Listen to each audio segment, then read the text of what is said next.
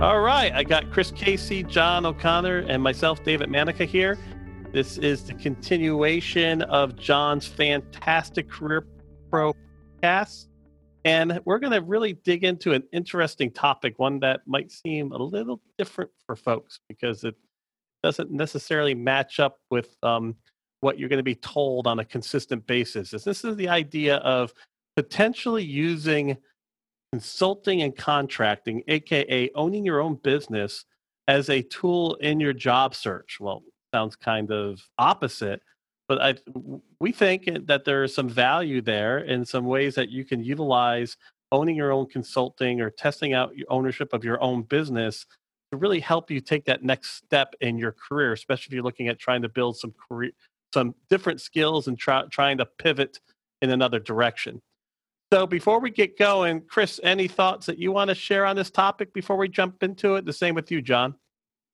Well, I think that in the current environment we find ourselves in, having some alternative options in addition to a traditional job search really gives you a foundation that not only that you can plan for or plan on, but also could very well be a revenue source or sources that are badly needed as you traverse the employment landscape.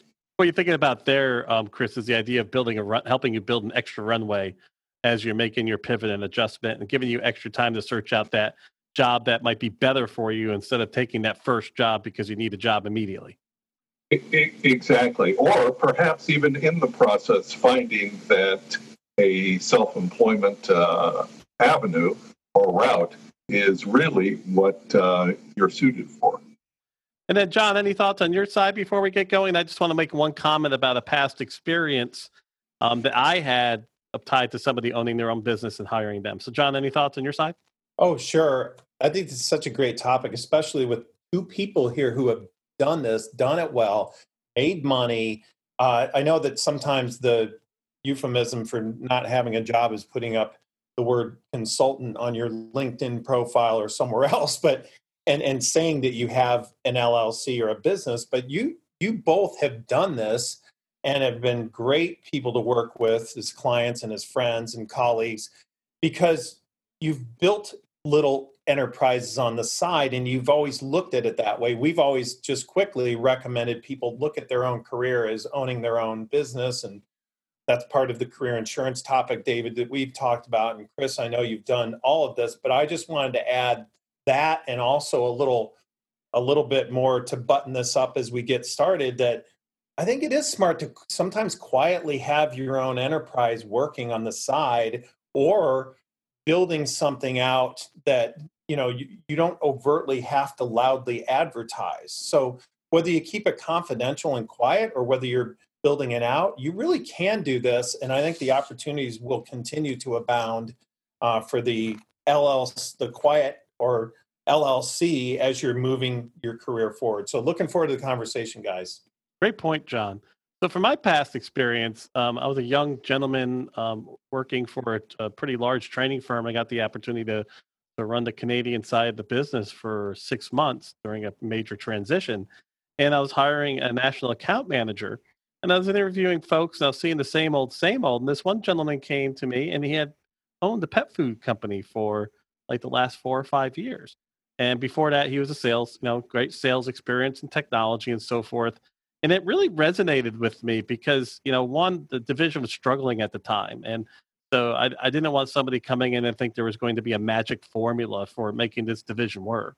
And so he understood the challenges of trying to chase revenue, find revenue, the struggles of always looking for it, not expecting somebody else to feed you, and doing it yourself. And that's really what I could offer at that time based on where the division was. And this gentleman turned out to be just incredible. Spent almost 20 years, successfully selling in that company. And what resonated with me was that ownership of the dog food business. And normally people would have probably just pushed it off to the side and say, well, he doesn't have relevant selling experience in our industry. But just knowing what that meant, made me look at him, and it was a true success story. So I just wanted to throw that in there as another avenue, and it makes people, it could potentially make people look at you in a different way. So Chris, going to you, tell us a little bit about your past experience from an LLC business ownership perspective. Well, I have, I'm kind of a unique duck in that respect, in that I've only had a small number of jobs with large corporations. From the time I've been about 22 to today, I have either owned as a sole proprietor or as a sole shareholder my own firms. And the experience over the years, as you pointed out in terms of your pet food executive, really puts you at the front lines of having to deal with customers in addition to whatever subject matter expertise you're bringing to the table.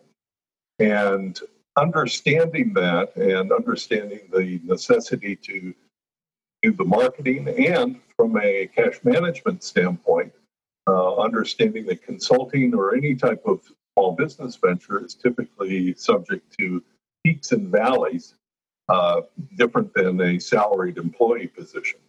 So learning how to manage that and doing it successfully over a I'll say 20 plus, but it's a little longer than that, career really sets you up for a solid foundation for moving forward. And I think just one other point here that off of what you said, David, that the pet food guy turned out to be a great hire. In a lot of instances, having that background, some internal recruiters will look at that as being a deficit, meaning that you become in their minds, a potential flight risk. But the reality is, if you've been running your business for a while and have been in the consulting game, when you go after a job, the intent is that you're going to perform for that client, right?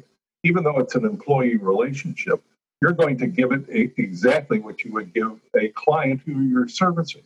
And so the risk of flight and the perception that that is true is actually false. And you have to be cognizant of that when you go in, because depending on how long you've been doing it, that could be a detrimental factor. That's a really good point, Chris. And, you know, as I was thinking about it, I was tying it back to, in my mind, as you were talking, this idea of making yourself as invaluable as possible. And I think with my example, and the example you're talking about here is, if you've owned your business and you go back and you work for a company, you're somewhat invaluable because you understand the pain that the company is going through. And that's important because that's a balance issue. And I know a lot of cases, it's tough for us as employees to, you know, understand why the big bad company is making lots and lots of money and isn't taking care of us very well. When you own your own business, you realize the other issues that's going on around that doesn't allow the business to maybe do what you think it should do. Your tax responsibility, your benefit responsibilities, your cash flow management responsibilities. The responsibilities associated with reserves. So if you're having a difficult time, you can bring those reserves back in. And I'm sure that's happening with a lot of people right now. They're wondering why their company hasn't laid them off. And it could have been because the company couldn't maybe give you the salary increases you wanted because they're hoarding reserves for a COVID-19 type situation. So, you know, John, Chris, I love what you said there because it really shows this idea that, hey, you know, you're bringing somebody in who's been a consultant, they get it. And they can be so much more invaluable to you as they get some of the struggles that the business faces outside of just what you see as an employee. Does that make sense to you, Chris or John? John, your thoughts on that? Absolutely makes sense. I think we could, maybe part of what you're saying is it's sensitivity training for employees to understand what their employer is going through. But like, that's not a very popular topic. You know, but I think actually you're really onto something, because when you have that real awareness of all the ins and outs of running even a small enterprise, it does make you super sensitive to some of the things maybe an employer is going through. And I think both Chris and David have said it. It's like, I really do believe the people that get and have successfully built a small consultancy and LLC on the side, or done some projects and had to be everything to everyone, you become a better employee because you are sensitive about deadlines and about personnel issues and about just how delays can cost. And I think if you bring that same ownership mindset into a job, you know, I think it was maybe within the last 10 years, they really were starting to ask about, we need you to have an entrepreneurial attitude toward this opportunity. Mm-hmm. You know, corporations were hiring for that, it seemed. And I think truly someone who has their own small enterprise and consultancy and has run it like you both have run yours really has that whatever it takes attitude. They aren't like, hey, that isn't in my job description mindset. You don't want an employer to just run over you with a truck because you're willing to go the extra mile. But I've seen those people that have had their own enterprise and realize what it takes say, hey, it's not too much for me to do some of these little extra things that I think the employer hopefully will appreciate, because boy, that's what it takes to have that big picture employee, not just an employee mindset, but that entrepreneurial mindset. And that's what you guys are talking about. So I'm really excited about listening to more of what you have to say. Hey, Chris, any thoughts on your side and some of the things that John just presented there? Oh, I think that's exactly right. The today's self-empowered and self-organizing teams, if we take a line out of the Scrum playbook, require that type of entrepreneurial spirit. And John has it exactly right. When you look at a problem, if you have that experience behind you rather than here's how it went at the last job I was in with the organizational and political aspects of working in an organization, no matter how large, it gives you a different perspective and a different way that you can come out at some of the problems and issues that you're going to be presented with. That's so interesting. And, you know, this is the key piece for me, having owned the business and then sold it, and then now it owns my own little LLC. I've kind of seen both sides. And working for other business owners, in some ways, I've been able to talk to them in a relatable fashion that allows them to utilize my influence more because they trust more as I'm giving them the sense that I understand their pain. And I think that's part of it, is that you can be more influential in, if you've owned the business previously, when you're communicating with the ownership, specifically around a mid-size or smaller company. Now, when we get into very large companies, this becomes a little bit more nebulous because you never really get to touch the shareholders per se. But it does allow for that influence because you can communicate with them in a way that resonates with them that they're not used to, which is, I understand you have to make a difficult decision because of cash. And I remember the fact that, you know, people don't realize you have to pay 15% on top of salary for benefits, and they don't see it. Since they don't see it, they don't think it exists, and they don't understand the value of that. And using that language could be very, very, very beneficial. So kind of taking the next step, you know, Chris, I'll throw this at you. I think there's two avenues here. The idea that we're talking about maybe owning a complete business itself, trying that out for a couple of years, whether it's a dog food store or a pet franchise of some type. But then you also have this idea of maybe owning an LLC on the side. So right now I own an LLC on the side. It's about, you know, 15, 20, maybe 25 hours a month. And I do it for specific reasons. Chris, on your side, you basically 24/7, but 40 hours a week for the last 20 years have owned your own consulting firm, and that's been your business. So kind of talk about both sides of those, you know, and how that might or might not help in your career search from your perspective. Right. So 40 hours a week is a dream, David. Hey, I hear you. Good point.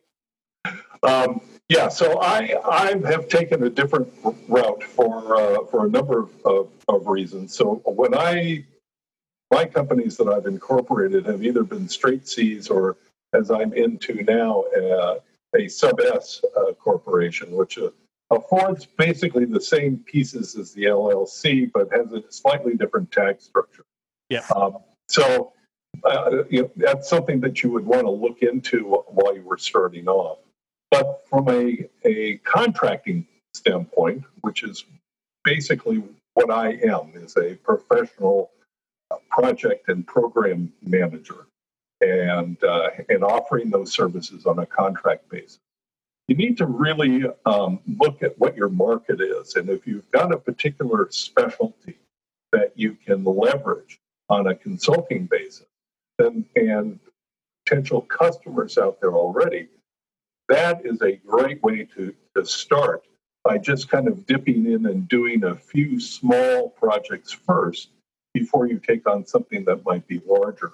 But keeping in mind, I think, as both you and John mentioned, the personalities that you're dealing with are going to be different depending on what companies you're marketing to. And I'm assuming we're doing business to business here, rather than a retail franchise operation, which is a very good avenue if you are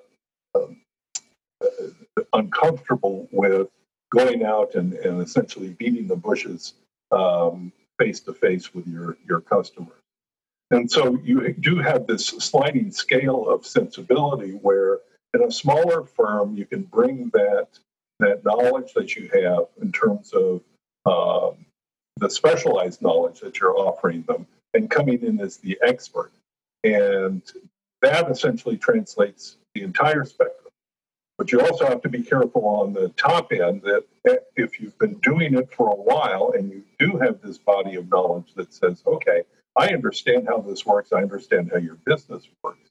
Larger companies, the larger mid-caps and the Fortune 1000 companies, could very well take that as overreach. And that's a situation where they're bringing you in to solve a specific problem. And I won't say that they don't appreciate it, but they don't want any extended piece on that. They just want you to come in, fix the problem that they've got, and then I mean, that's how the contracting side works. So the vehicles of the corporations, just kind of to loop back to that, that's really from a protection basis, from a liability basis. In essence, and I will tell you this from over 20, but more like over 40 years of experience, I have not yet run into a situation where I have been sued for any type of performance-related. Well, I haven't been sued at all. And so the necessity of having a corporate structure, be it LLC or sub-S or a full C corporation, is something that you need to look at, but it may be an expense, and there are expenses that are associated with it. It may be an expense that you don't really need, and that you can just go out there and offer yourself as an independent consultant, and not have a corporate structure behind you. With challenge, Chris, with that is, the rules that are going on in California right now, which are making it more and more difficult for making it completely impossible in California for companies to work with an independent consultant who's not has some type of corporate entity.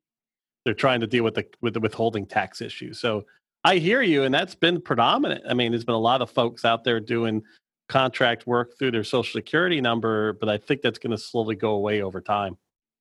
What you'll find too, David, is that if you, especially in the technology trades, if you go through and look at the current hiring practices for contract workers, almost invariably, once you get to a company of a certain size, they do not hire anybody directly, unless you are a very large consulting or a corporate entity, that they use either internal, and I'll give a name here, let's say Fidelity, who's big in this particular market, and up north. Fidelity has a captive recruiting arm called Veritude. And if you are a contractor, you become a W-2 employee of Veritude. Yes. Or you become a W-2 employee of a downstream recruiter who then comes in through Veritude and they've got a corp-to-corp relationship with them. Yeah. So considered a contractor with Fidelity, but you're really a W-2 with whatever the contracting entity is. That's exactly right. And so between that, they ostensibly, the purpose is to insulate them from that employee tax treatment.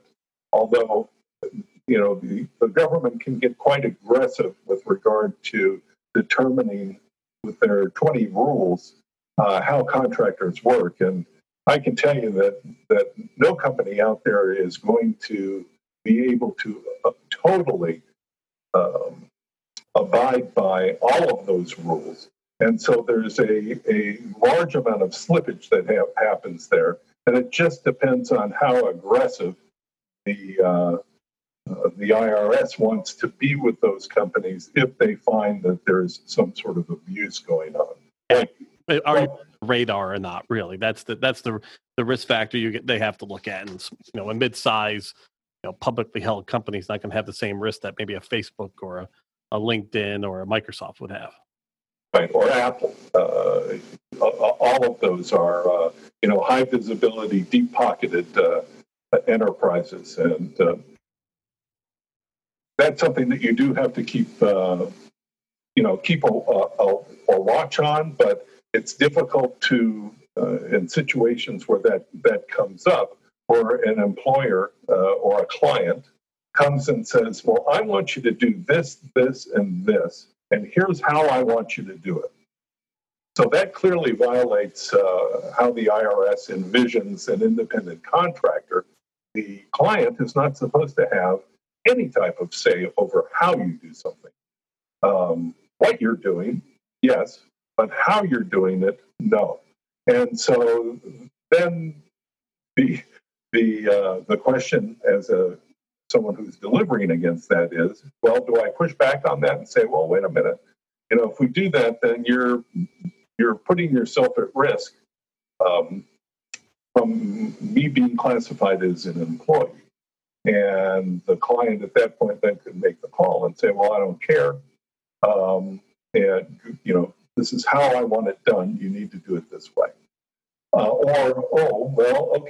You figure out how to do it and go your merry way. So it's a very, very wide and deep gray area with regard to how those classifications work. But something you should consider if you're looking at doing straight contracting work without necessarily forming a corporation. No, that's all great points. And, you know, taking a step back from this, I think what we want to be thinking about here is there's a couple different avenues. I think the first avenue is the person who is just sick and tired of working for the man and wants to have a little bit more control over, you know, what they do and how they do it. I think, Chris, you've done a great job of elaborating on some of the elements of that for sure. Like, hey, you know, the bigger companies, you're going to end up being a, you know, employee through a contracting entity, but that W-2 relationship is, you know, certainly not the same as if it is the same, but it's not quite the same. It's still going to give you room to do other things within your LLC, you know, or within your C Corp or your S Corp, and there's different reasons why you might want to incorporate. And there's the idea that you don't have to incorporate and using your tax ID, and there's some pros and cons associated with that. The other side is the side to say, look at, you're in COVID-19, you're struggling to figure out what you want to do next. You don't have the experience that you may think you need to have, you know. Are there ways that you can gain that experience through being a contractor or a consultant or participating in the gig economy, which is pretty significant out there at lots of different websites that you can go to and service, you know, and then advertise some of your skills for very fractional type work to start building experience in a specific area that you want to grow in so you can show that to a potential employer in the future. So, you know, that's the other side of this. And for me, I think it's pretty interesting, this idea to say, look at, I'll set up a small LLC in the state of North Carolina. It's $200 a year through the Secretary of State. It gives me the ability to bill myself out with a tax ID number. And either A, I could participate in the gig economy. Like for me, I do a couple different consulting arrangements through GLG and Alpha Sites. That's kind of a gig economy. I know a lot of people do it on the design side. And then also I can test out, maybe offering some of my skills to someone that might be a growth opportunity for me. And that way I have this that I can utilize and test out and try out and see where it goes. So first I'll throw this to John to get John's thoughts on it, and I'll throw it back to Chris. So John, based on your experience, what's your thoughts on that? Is using consulting as a way to potentially build your skills up in the area you want to get to as an employee? I think you just outlined it perfectly. I wouldn't add too much more to that. It's one of the tactics you can use with this. I mean, you've got on the super serious side over multiple years and really done a deep dive in the technology area and knows how to do it, Chris, with that perspective, which is extraordinarily valuable. I mean, you got to get with a Chris Casey if you want to venture out and you've got those technical skills. But, let's focus on the fundamentals. Sometimes you do this, quote, consultancy for little or no money or decent money or whatever, because you want to grow a skill area and you want to have a reference. And that's a great reason to do it. You don't have to do it because, man, I got to pay this bill. Do it that way. And then lastly, fundamentally, as we start to wind down, I think just keeping that entrepreneurial mindset. I think Chris was saying, you don't really need to go get my LLC, my business license, my this, my that, the cart ahead of the horse. And I agree with the David side, like, look at what California's doing. You better watch this. I think it's a good middle ground where you're aware that you might need to get these designations and fill out the paperwork, but go find the need. Go find the problem to solve, the itch to scratch, or whatever you want to call it, in your field or in industry or passion area, and talk at least to that stakeholder, that potential person you might help or do business with or become somewhat of an independent contractor with. And if you feel like, hey, that could grow my career, it could grow my income, these are all great reasons to do it. So I'm just applauding the fact that we're talking about this, because sometimes it's a quiet part of career strategy or career progression that we kind of keep on the back burner. We always want to talk about jobs and career movement and titles. This is about solving problems and finding out what is really out there, and then acting on it and not being afraid to promote it. This is a skill you have and a problem you can solve and an achievement you could talk about to anyone who you next want to meet with, whether it be a job or your next contract or gig economy opportunity. So I'm just loving this topic. So Chris, your thoughts. I mean, you've lived a whole life where you've owned this business. Yeah, you might have W-2 through another contracting agent, but you were running this business. Do you see this concept of using your side consultancy as a way to kind of grow your skills? Or do you think that people might look at it and push back and say, you just didn't have enough skin in the game. You really didn't learn enough. What's your thoughts on it?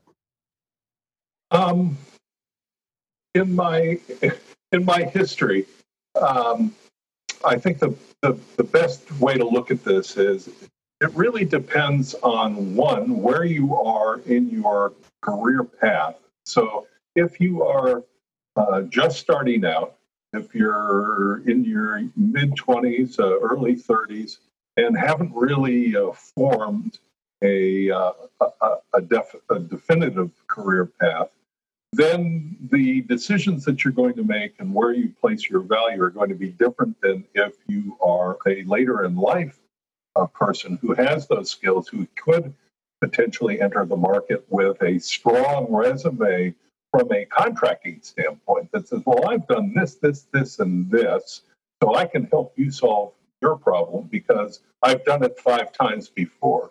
Whereas if you're younger, you may not have those 5 experiences that you can put up to that. But that would mean that then you would go after a different type of client and a different type of project, or offer a different kind of skill. And of course, there's an infinite number of problems out there to solve, but there are also a lot of people out there who are doing the same thing. So I think the best advice that I could give someone in this regard is be clear about why and what you're doing. And if like John says, you want to get out from underneath working for the man, which is an excellent reason, and being self-employed, be it through the gig economy or starting your own business really gives you 100% control over your time. And that's really what I think, you know, getting away from the man means. It also creates stresses and rewards that you won't see in a standard employment. So I think that, again, the first thing that you've got to do is assess where you are in your career, what skills and competencies you have, and how they would translate then out to the market. But by the same token, be careful about that because there's a lot of competition out there too. So you really have to have, if you don't have a marketing mindset with regard to how you differentiate yourself against or among your competitors who are out there, you really need to put that up front too and evaluate that and say, okay, well, yeah, I had a conversation last night, for instance, with a woman who is in the Marcom business. She's a project manager and a designer. She knows how that whole part of the business works, but she went out and got her Scrum Master certificate because she wants to try and get more into technology, and she thought having a Scrum Master certificate was the way to go. But what she quickly found out, and I think this goes somewhat to the, you know, fail fast mantra that's out there, is that, you know, people with only a small amount of experience more than her who were certified Scrum Masters were beating her out for the jobs that she was going after. So she's looking now to do a pivot into, again, this is Scrum technology or the Agile technology, into a product owner position, which I highly endorse because she's actually better suited for that product owner position, still getting her into the technology stream, but without the technical requirement of dealing with technical teams. So whether you're in the technology space like that, whether you're doing graphic arts, if you've got good writing skills, writing is a huge opportunity that a lot of companies look for. Content management, those types of things. Just be clear in terms of why you're doing it and what, if you can, what you expect to see 2, 3, 5 years down the road, because that will then give you a trajectory that you can bounce your progress against and say, am I getting what I thought I was going to get out of this? And is this really for me? Good stuff, Chris. I think we can probably unpack this even more detail, but just kind of to summarize, you know, when I look at this, I see two pathways. I see a pathway of you want to try something. It's a great opportunity to go out there and try it, especially in the marketplace currently, but don't get down and think that that's going to affect your ability to get back into the marketplace. I think if you position yourself right, you tried for 2 years to own a business, it wasn't successful. As we have talked about, there's a way to communicate what you've learned to make yourself more indispensable, especially to a smaller or mid-sized company. On the flip side, you know, we've talked about this idea of, hey, if you want to go out there and test, you know, where you might want to go, where your skills can take you. On the side, there are avenues to do that through, AKA the gig economy, vendors who are looking for companies who are looking for fractional services in specific areas. And some areas lend itself better than others, but it's out there. And this gives you another way of looking at your career and another tactic to take instead of the straight up go through a recruiter network, try to find a job that you can be a W-2 for, and then you're stuck in the same thing over and over again. John, any ending thoughts on your side? I'll pass it over to Chris and we'll close out. I think we can close out. I'm taking notes myself. This is great stuff and, you know, fantastic topics. So no, I'm good. And then Chris, anything you want to close out on, sir? I'll leave you with two words that if you're striking out on your own, you need to be very, very cognizant of, and that's cash reserve. Great point, Chris. Great point. All right, with that, thank you all. We'll probably have another section on this at some point in the near future. Have a great day. Thanks. Thanks, David. Recording.